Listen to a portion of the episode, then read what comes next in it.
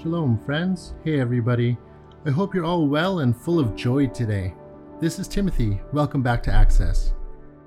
I'd like to take a moment to just offer up some praise and thanksgiving to God. You know, I'm, I'm thankful for this gift of life that He gives us every day, um, that I get to wake up and, and take that first deep, intentional breath. It reminds me that God's not done with me yet, that there's still lessons that I have to learn, and, and there's still good works that He has prepared for me to do. Now, I'm going to get a little personal um, and share a short story with you. This week marks seven years since my heart surgery. I took some time this week to reflect on the whole experience, and I guess I never really appreciated the severity of my condition at the time. I remember like it was yesterday. Uh, it was my mom's birthday, um, and we were rushing to collect our three babies uh, to go meet the rest of the family at the restaurant. And my wife Beverly, she was inside, still packing up the diaper bag, and and I was out there in the cold, uh, trying to put the car seats in the van. I was heading back into the house to to load up the babies, and I was panting. I was short of breath, and I could feel my heartbeat pounding in my head. And I, I thought it was just a cold or something. But then my throat and my neck, it felt like somebody was strangling me. Now I knew Beverly was just inside, and I couldn't call out for help. I made it to the garage door leading into the house and and I started to clench my chest and my whole body seized up and everything just went black. And I collapsed right there on the steps of the garage doorway. I remember pleading with God in my mind uh, and in my spirit. I was just like, please, Lord, not now, not like this. Please help me, save me. I was thinking of my wife and my three sons who were just inside. And I didn't want them finding me like that. You know, a million thoughts were racing through my mind, and all the prayers in my spirit were just crying out to God in that moment. All of a sudden, I felt like my body was released from that tight squeeze, and I got up, and everything felt normal, like nothing just happened, right? And I calmly told Beverly, "Hey, the car's ready. Uh, we we got to get going. They're waiting for us at the restaurant." So I picked up my kids one by one and, and got them strapped in their car seats and we went to the restaurant, had a nice meal, and, you know, didn't tell anybody about what happened. The very next day was Connections Ministry's 13th anniversary. I was singing with the praise team and facilitated the study, and we enjoyed open gym night socials. It was a full day affair. I remember the study was called Dwell, and the uh, lessons from that study they really helped carry me through the next couple weeks. And once again, I didn't tell anybody what had happened. A couple days later, I went into work at the clinic. And the doctor that works with us, um, she asked me how I was doing and noticed that my color didn't look too well. Since she asked, I, I told her what happened. She referred me to a cardiologist, and two days later, I drove myself, got a stress test done. I lasted no more than two minutes on the treadmill before the doctor yanked me off and slammed me onto the table. And she needed to see what was going on in my heart. So obviously, she saw something and I wasn't allowed to leave until somebody came to drive me straight to the emergency room. Um, so I called my good friend Aaron, who graciously dropped everything and brought me to the hospital, and he waited there with me until my dad arrived. Thank God for good friends, eh? Uh, they kept me in the ER overnight, and while I was sleeping, the nurses they were like shaking me awake, and I was like, "Why are you waking me up? You know, this is the best sleep I've had in years." Um, it turns out my oxygen was down to like 60%, and apparently that's not good. So the next day, they had me scheduled for an angiogram, and I was the last patient of the day. And I was this young guy, 34 years old, and they probably thought that it wasn't going to be anything big. The doctor went in and with all these fancy tools, and he did his thing, capturing images of my heart. I remember the whole room just getting really quiet, and he called out and he said, Hey, let's go back and get um, better images of this. A few moments later, he informed me that he had found some blockages to my heart. I said, Okay, great. He goes, Do you understand what that means? You have four blockages. Uh, it means you're going to need uh, coronary bypass surgery. I gave him a thumbs up and said, Great, cool. um, how soon could I have that done? They kept me in the hospital for almost another week or so before transferring me to the uh, hospital where the surgery was going to be done. And I had my own little corner there, uh, my own little corner room and a bathroom and in the CCU. And I had this great view and excellent gourmet meals, just no limit to my visitors. It was great. It was like this free vacation. I was just grateful that they found the problem and that it could be fixed. I remember that first Sabbath in the hospital. The sun was shining into my room, and I was able to spend some moments of just pouring out my thoughtful praise and thanksgiving to God as I reflected on those times that He saved me, you know, and all the lessons that He taught me on the way, and and for the opportunities that He'd given me to experience His grace in such tremendous ways.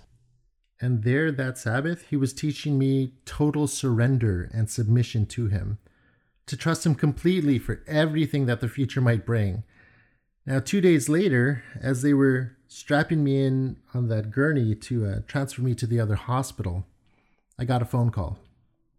It was my wife, and she told me that her doctor had informed her that she had a large brain tumor and would be needing surgery. I hung up that phone and, and I had to go. They, they had to bring me to the other hospital. And as the paramedics wheeled me outside, I asked them to just give me a couple minutes before putting me into the ambulance. I took a breath of fresh air and, and let the sun kiss my skin.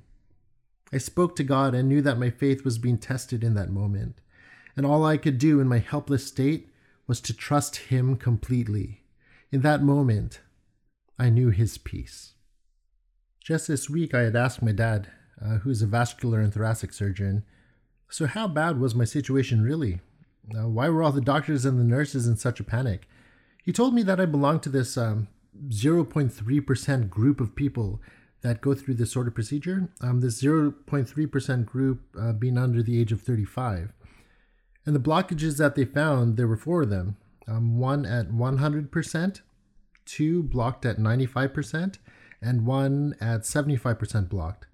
And he told me that my heart was functioning at only 10 to 15% capacity. And I never really realized just how far gone I was. And that's why I'm praising God again today. Friends, no matter how far gone we are, no matter how impossible our situations may seem, nothing is impossible for God. Thank you so much for listening to this little bit of my story. Our study today is called Far Gone. Now, if you need a handout for today's Access Learn study, please visit our Facebook group, Connections Ministries of Canada, and you will find all our studies there under the Files tab. Now let's get started. Far Gone. Today, my wife Beverly will be reading Genesis chapter 5 and 6 from the Complete Jewish Bible. Here is the genealogy of Adam. On the day that God created man, he made him in the likeness of God. He created them male and female. He blessed them and called them Adam on the day they were created. After Adam lived a 130 years, he fathered a son like himself and named him Shet. After Shet was born, Adam lived another 800 years and had both sons and daughters. In all, Adam lived 930 years and then he died. Shet lived a 105 years and fathered Enosh. After Enosh was born, Shet lived another 807 years and had sons and daughters. In all, Shet lived 912 years, then he died. Enosh lived ninety years and fathered Kenan. After Kenan was born, Enosh lived another 815 years and had sons and daughters. In all, Enosh lived 905 years, then he died. Kenan lived 70 years and fathered Mahalalel. After Mahalalel was born, Kenan lived another 840 years and had sons and daughters. In all, Kenan lived 910 years, then he died. Mahalalel lived 65 years and fathered Yered. After Yared was born, Mahalalel lived another 830 years and had sons and daughters. In all, Mahalalel lived 895 years, then he died. Yared lived 162 years and fathered Hanok. After Hanok was born, Yared lived 800 years and had sons and daughters. In all, Yared lived 962 years, then he died. Hanok lived 65 years and fathered Metushelach. After Methuselah was born, Hanok walked with God 300 years and had sons and daughters. In all, Hanok lived 365 years. Hanok walked with God, and then he wasn't there because God took him. Methuselah lived 187 years and fathered Lamech. After Lamech was born, Methuselah lived 782 years and had sons and daughters. In all, Methuselah lived 969 years. Then he died. Lamech lived 182 years and fathered a son, whom he called Noach. For he said, This one will comfort us in our labor, in the hard work we do with our hands, from the ground that Adonai cursed. After Noach was born, Lamech lived 595 years and had sons and daughters. In all, Lamech lived 777 years. Then he died. Noach was 500 years old, and Noach fathered Shem, Ham, and Japhet. Chapter 6 In time, when men began to multiply on earth, and daughters were born to them, the sons of God saw that the daughters of men were attractive, and they took wives for themselves, whomever they chose. Adonai said, My spirit will not live in human beings forever, for they too are flesh. Therefore, their lifespan is to be 120 years. The Nephilim were on the earth in those days, and also afterwards, when the sons of God came in to the daughters of men, and they bore children to them. These were the ancient heroes, men of renown. Adonai saw that the people on earth were very wicked, that all the imaginings of their hearts were always of evil only. Adonai regretted that he had made humankind on the earth. It grieved his heart.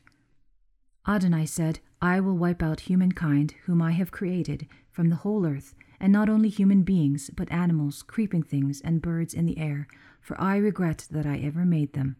But Noach found grace in the sight of Adonai. Here is the history of Noach. In his generation, Noach was a man righteous and wholehearted. Noach walked with God. Noach fathered three sons, Shem, Ham, and Japhet. The earth was corrupt before God. The earth was filled with violence. God saw the earth, and yes, it was corrupt, for all living beings had corrupted their ways on the earth. God said to Noach, The end of all living beings has come before me, for because of them the earth is filled with violence. I will destroy them along with the earth. Make yourself an ark of gopher wood. You are to make the ark with rooms and cover it with pitch both outside and inside. Here is how you are to build it. The length of the ark is to be 450 feet, its width 75 feet, and its height 45 feet. You are to make an opening for daylight in the ark 18 inches below its roof. Put a door in its side, and build it with lower, second, and third decks. Then I myself will bring the flood of water over the earth to destroy from under heaven every living thing that breathes. Everything on earth will be destroyed. But I will establish my covenant with you. You will come into the ark, you, your sons, your wife, and your sons' wives with you. From everything living, from each kind of living being, you are to bring two into the ark, to keep them alive with you. They are to be male and female. Of each kind of bird, each kind of livestock, and each kind of animal creeping on the ground. Two are to come to you, so that they can be kept alive. Also, take from all the kinds of food that are eaten, and collect it for yourself. It is to be food for you and for them. This is what Noach did. He did all that God ordered him to do. Now, how exciting was chapter 5? This genealogy of Adam's family, all the way from Adam going down eight more generations to Noach and not to mention all that detail of how old they were when they gave birth to the next son on the list and how long they lived after that. I mean, this is just really good record keeping. But why was it important to keep these records? People in ancient Israel placed great importance on who their families' ancestors were. And these family lists, they show where certain families come from and, and why they were important the genealogies in the Bible are usually traced and tracked through the the head of the male head of the family. So women are rarely mentioned unless they have a very significant role in the story. If you were with us during our last study, you'll remember that we finished off chapter 4 of Genesis looking at Cain's descendants, and this represented the line of evil. Now, some of the names from Cain's descendants are similar to the names of Shet's descendants that we read of in chapter 5. And yeah, it could get a little confusing at times. But I'd like to encourage you not to just brush over these genealogies when you see them. When you have time, actually sit down and look at the line. I mean, this is a family story, a family line, and it goes all the way from Adam and down to the promised seed that was spoken of, that God spoke of in Genesis chapter 3:15. Remember where we got that peak of God's plan to restore humanity to himself? The seed of Hava? This is Messiah Yeshua, commonly called Jesus the Christ. The story throughout the scriptures is the story of the line of Yeshua. When I was studying chapter 5, I actually took out my calculator and I just wanted to see how long did Adam live to see his line, you know, like he was this great great great great great great grandfather, you know, um, seven generations down. Uh, he was still alive when Noah's father Lamech was born. Lamech was 61 years old when Adam finally passed away, and they likely knew each other, but there was no opportunity for Adam to have ever met Noah. Notice the last verse of the chapter where it says Noah was 500 years old when he fathered Shem, Ham, and Yafet. Now we could easily assume that he probably had other children prior to this, but the scripture doesn't tell us explicitly. I have a hard time believing that these were his first children at 500 years old. And we continue on to chapter 6, where we see that eventually, in time, men start to multiply and fill the earth some more, and to them are born daughters. And it talks about the sons of God that find the, the daughters of men attractive and they want to take them as their wives. But who are these sons of God exactly? Many Bible scholars have, have taken this to mean fallen angels, that the sons of God are fallen angels. And um, there's a word that's brought up here in verse 4, um, the Nephilim. It says that the Nephilim were on the earth in those days, and afterward, when the sons of God came into the daughters of man, they bore children to them. Now, Nephilim comes from the Hebrew root word nephal, which means to fall of a violent death or to fall away or to fail. So you could see where this understanding that the Nephilim were possibly fallen angels and these sons of God were fallen angels. And others have come to the conclusion that the sons of God was simply a designation that referred to the line of Shet, the faithful and godly men living on the mountain. And uh, the daughters of men were representative of the line of Cain, uh, those who fell away from God. But whether the Nephilim were the result of mixing two lines of humans or mixing of humans with these fallen spiritual beings, the result of all this was a race of people that were tormenting their culture and, and dominating at will. Apparently, the Nephilim were bigger, stronger, and smarter, and they were subjects of many ancient pagan myths. And no matter whether their existence came from the fallen sons of God, the B'nai Elohim, or from fallen man, the true source of this, their power was, was just pure evil. And that's the important thing to remember here that the Nephilim were literal and real. And eventually they came to represent a type, so before the flood, they were likely a very real race of people, maybe a few generations even. Uh, but after the flood, when they no longer existed, the Nephilim was a name that was used for other peoples with very similar attributes. Perhaps you could think of a few people throughout history. In the Bible, there was Goliath. He was a giant, he was bigger, he was a terrorizer, you know and then you get those really wicked guys like like Hitler and they're all operating from the same sort of evil wicked spirit as the Nephilim. Speaking of spirit, in verse 3, God talks about his spirit. He said that his spirit would not strive with man forever, and their lifespan will be 120 years. I have to point out something very important here when we talk about God's spirit. Now, God is spirit, and so he's essentially speaking of himself when he speaks of the Holy Spirit. And the Holy Spirit, or the Ruach HaKodesh, is the attribute of God that we call spirit. In Hebrew, Ruach, spirit, is a means that God uses to deal between himself and man.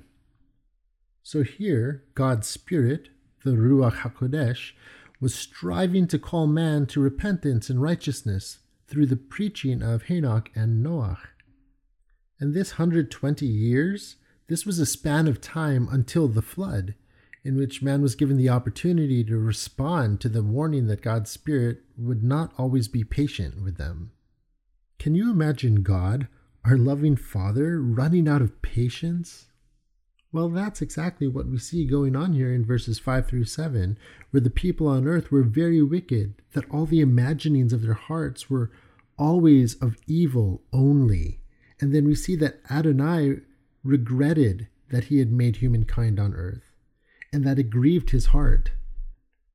The Hebrew word used here for imaginings is yetzer, and the yetzer of their hearts was always evil, raw. So the Yetzer Hara are the evil inclinations of man that drove them to this place of becoming so wicked. And Adonai regretted, and the word here is Necham. And Necham means bitter regret. Literally, it means that God repented that he had created mankind. And it grieved his heart. The word for grieve here in Hebrew is atzab and Atsab means pained or vexed. He was annoyed and angered that he had created mankind on earth. So God promised total destruction when his patience finally ran out. But, verse 8, Noach found grace in the sight of Adonai. Noach was a man righteous and wholehearted, and Noah walked with God. The word for righteous is tzaddik, and wholehearted is Tamim. So Noach was Sadiq and Tamim in the sight of God. Noach wasn't righteous because of his own merit or his good works. It was God that viewed him as Sadiq because he believed in God as creator, as sovereign, and as the only savior from sin. So Noach found grace for himself. Why? Because he humbled himself and he sought it out. Friends, that's a very important lesson that we need to learn here. Okay, we can't make ourselves righteous by all the good that we do. It's only God that gets to say who's righteous. As we continue on in verse 11, we read that the earth was corrupt and filled with violence because of all living beings, the basar. Now, basar means flesh, so this applies not just to Adam, mankind, but it applies to the animal kingdom as well. So all flesh was the reason that the earth was filled with Hamas, this violence, this wrong and cruelty, and this injustice. The world was filled with injustice because of all the flesh, which God was planning to destroy along with the rest of the earth. The Hebrew word shechat is used here for both corrupt and destroy, it means to ruin or pervert or to corrupt morally. So the passage could actually read the earth was shechat, so God was going to shechat all the living beings that perverted his design, that corrupted, that were morally corrupted along with the earth. At this part of the story, I had been asking myself, how did it get this bad? Let's go back and look at the Nephilim, right? The Nephilim were there and they were desiring the the daughters that the daughters of men that were attractive, right? This is the lust of the eyes and the lust of the flesh and the pride of life. They wanted to dominate, right? So all these things were at play again. And the enemy was up to his old tricks, that evil spirit that plays on man's evil inclinations, the Yetzer Hara. It was totally at work here. Consider what it says in James 1, verses 14 to 15. Each person is being tempted whenever he's dragged off and enticed by the bait of his own desire. Then, having conceived, the desire gives birth to sin, and when sin is fully grown, it gives birth to death. Like, doesn't that just sound like the Nephilim? And the Nephilim were dominating this culture. They had perverted the minds of all men. And here we have the seed of these fallen rejectors of God deceitful and destructive, that had dominated the world, and God was going to destroy them. But here, destroy, it didn't mean annihilation of the earth, but it referred to a flood judgment. Remember, the earth was filled with violence, Hamas, with injustice. And God brings judgment to injustice. Who's to blame for filling the earth with all this injustice? It's easy for us to point the finger and say, oh, well, the devil made me do it. But notice that God did not blame the devil. He blamed all living things. He blamed mankind and the animals, all the flesh. So they are the ones receiving the judgment, judgment by the flood. But there's still the question why doesn't God blame the devil? I mean, who causes evil then? Where does evil come from? I'm going to ask Bev to read Isaiah 45, verse 7 here. I form the light and create darkness. I make peace and create evil. I am Hashem that doeth all these things. This verse here says bluntly that the Lord creates evil. I mean, is that possible? Now, there are four key Hebrew words here in this verse or, choshek, shalom, and ra. So, by mixing the Hebrew in with the English words, the verse reads, I form the or and create choshek. I make shalom and create ra. Now we've studied the words or and choshek, so we know that they denote the opposite categories of spiritual nature, good and evil. Shalom, in its very nature, is describing a sense of well being and peace, good, godliness, prosperity, and, and grace that comes from the hand of God. It's a divine source that produces shalom. The Hebrew word ra has a similar but opposite sense. So ra means evil or bad. This verse and, and many others reflect the principle of opposites, as it tells us that if God forms light, then darkness is also created. And if if the Lord creates shalom, then evil is also created. So God is behind it all. He controls it all and he uses all of it for his divine purposes. When God designed our universe as a universe of opposites, evil came into existence as good's natural opposite. Now, this is a key concept in our lesson here. God did not create evil in the sense that he manufactured evil. He didn't turn to his right and create a mound of good and then turn to his left and create this mound of evil. Rather, evil was the result of his creating good. So when he placed that spirit of good in our four dimensional universe that requires opposites, the spirit of evil came into existence as well. It may be easier to think about it this way evil is everything that God does not command or instruct. Evil is the opposite of what God calls good. Allow me to share this analogy Imagine that you go into a room and you turn on a light. When you flip that switch, electricity flows to a filament in the light bulb and it glows. And by that action, you have added light to the room. But when you turn the switch off and the room goes dark, you did not add darkness to the room. The light bulb, it, it didn't reverse itself and emit darkness to the room or suck the light out of it. No, light was present. When the light is absent, we need a name for that condition darkness. So, darkness is not something that's made, it's just the absence of light. In the same way, evil is simply the absence of good. So, here in this life where opposites are so real, we have good and evil. And when God created man, he gave us wills. There was never a time that we didn't have wills if humans didn't have wills, we'd simply be these like flesh and blood robots that are pre programmed with a certain behavior pattern, like literal slaves to our creator. So, what's the purpose and the use of a will? I mean, a will enables a person to make choices of morality.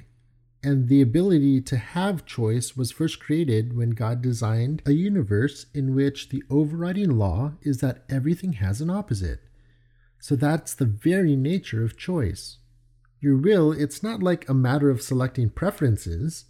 It's not that part of man that's like, oh, do I like strawberries or bananas or chocolate over vanilla or or do I like blue over red?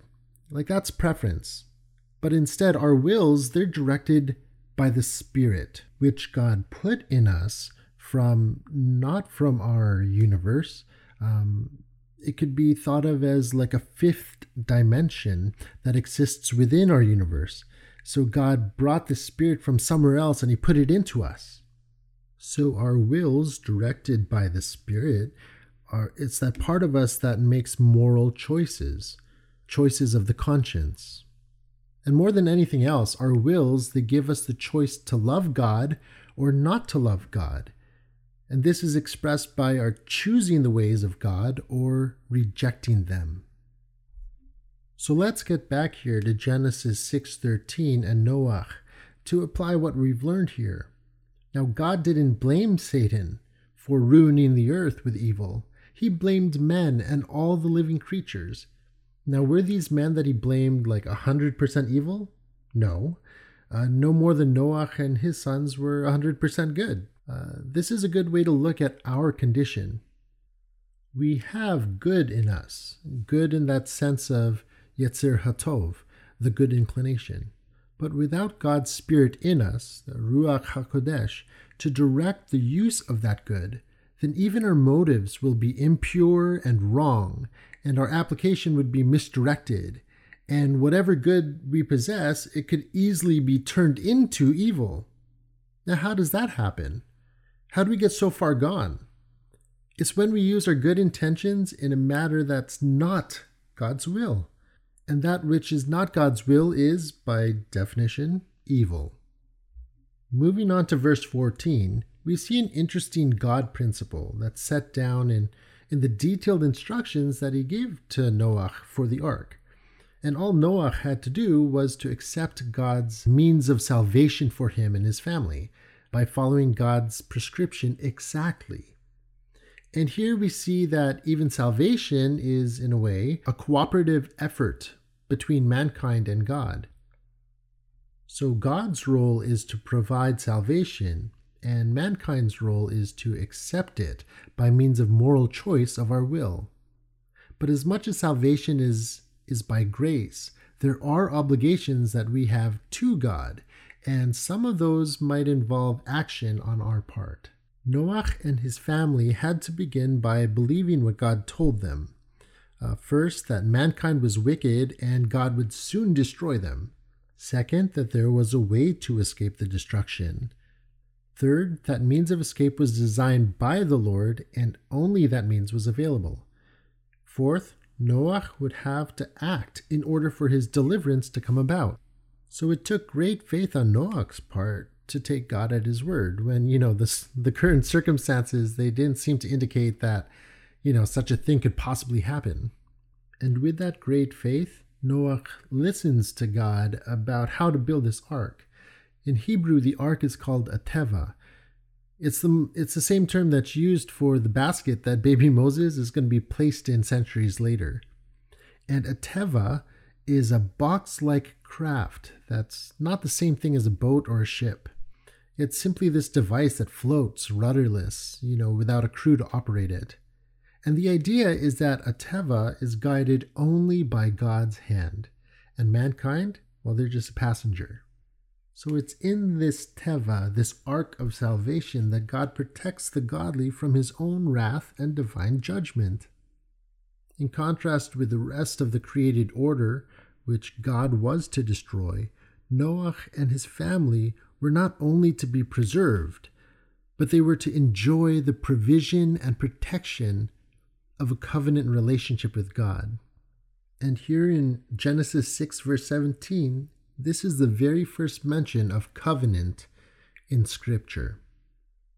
Notice in verse 18 that four men with their wives were to enter the ark, and this was a sum total of humanity that would be saved. But I will establish my covenant with you. You will come into the ark, you, your sons, your wife, and your sons' wives with you. The number of humans who had been elected and set apart to restart life on the planet totaled eight. Now, eight is a number of great significance in the scriptures. Eight is the number of redemption and will remain so throughout the entire Bible. Closing off chapter 6, we see Noah receiving the last few bits of instruction. He was to bring from every everything living, from all the animals. Uh, he was supposed to keep them alive with him on the boat and just bring a couple of them, you know, a male and a female. And he was to bring all kinds of food that could be eaten and collected for himself and his family and the animals. And verse 22 reads, This is what Noah did. He did all that God ordered him to do. Friends, this story of Noah is just packed with so many lessons that God wants to teach us. One lesson that I learned from this study is that we are never too far gone and that God is patient with us and He's waiting for us to repent. God wants His people to be righteous. Friends, thank you so much for joining us for today's Access Learn study. I'd like to encourage you to continue studying along with your own Access groups. Get a couple friends together, open up God's Word, and learn all the lessons that He's teaching us. May the grace of our Lord Yeshua and the shalom of God our Father be with all. Amen.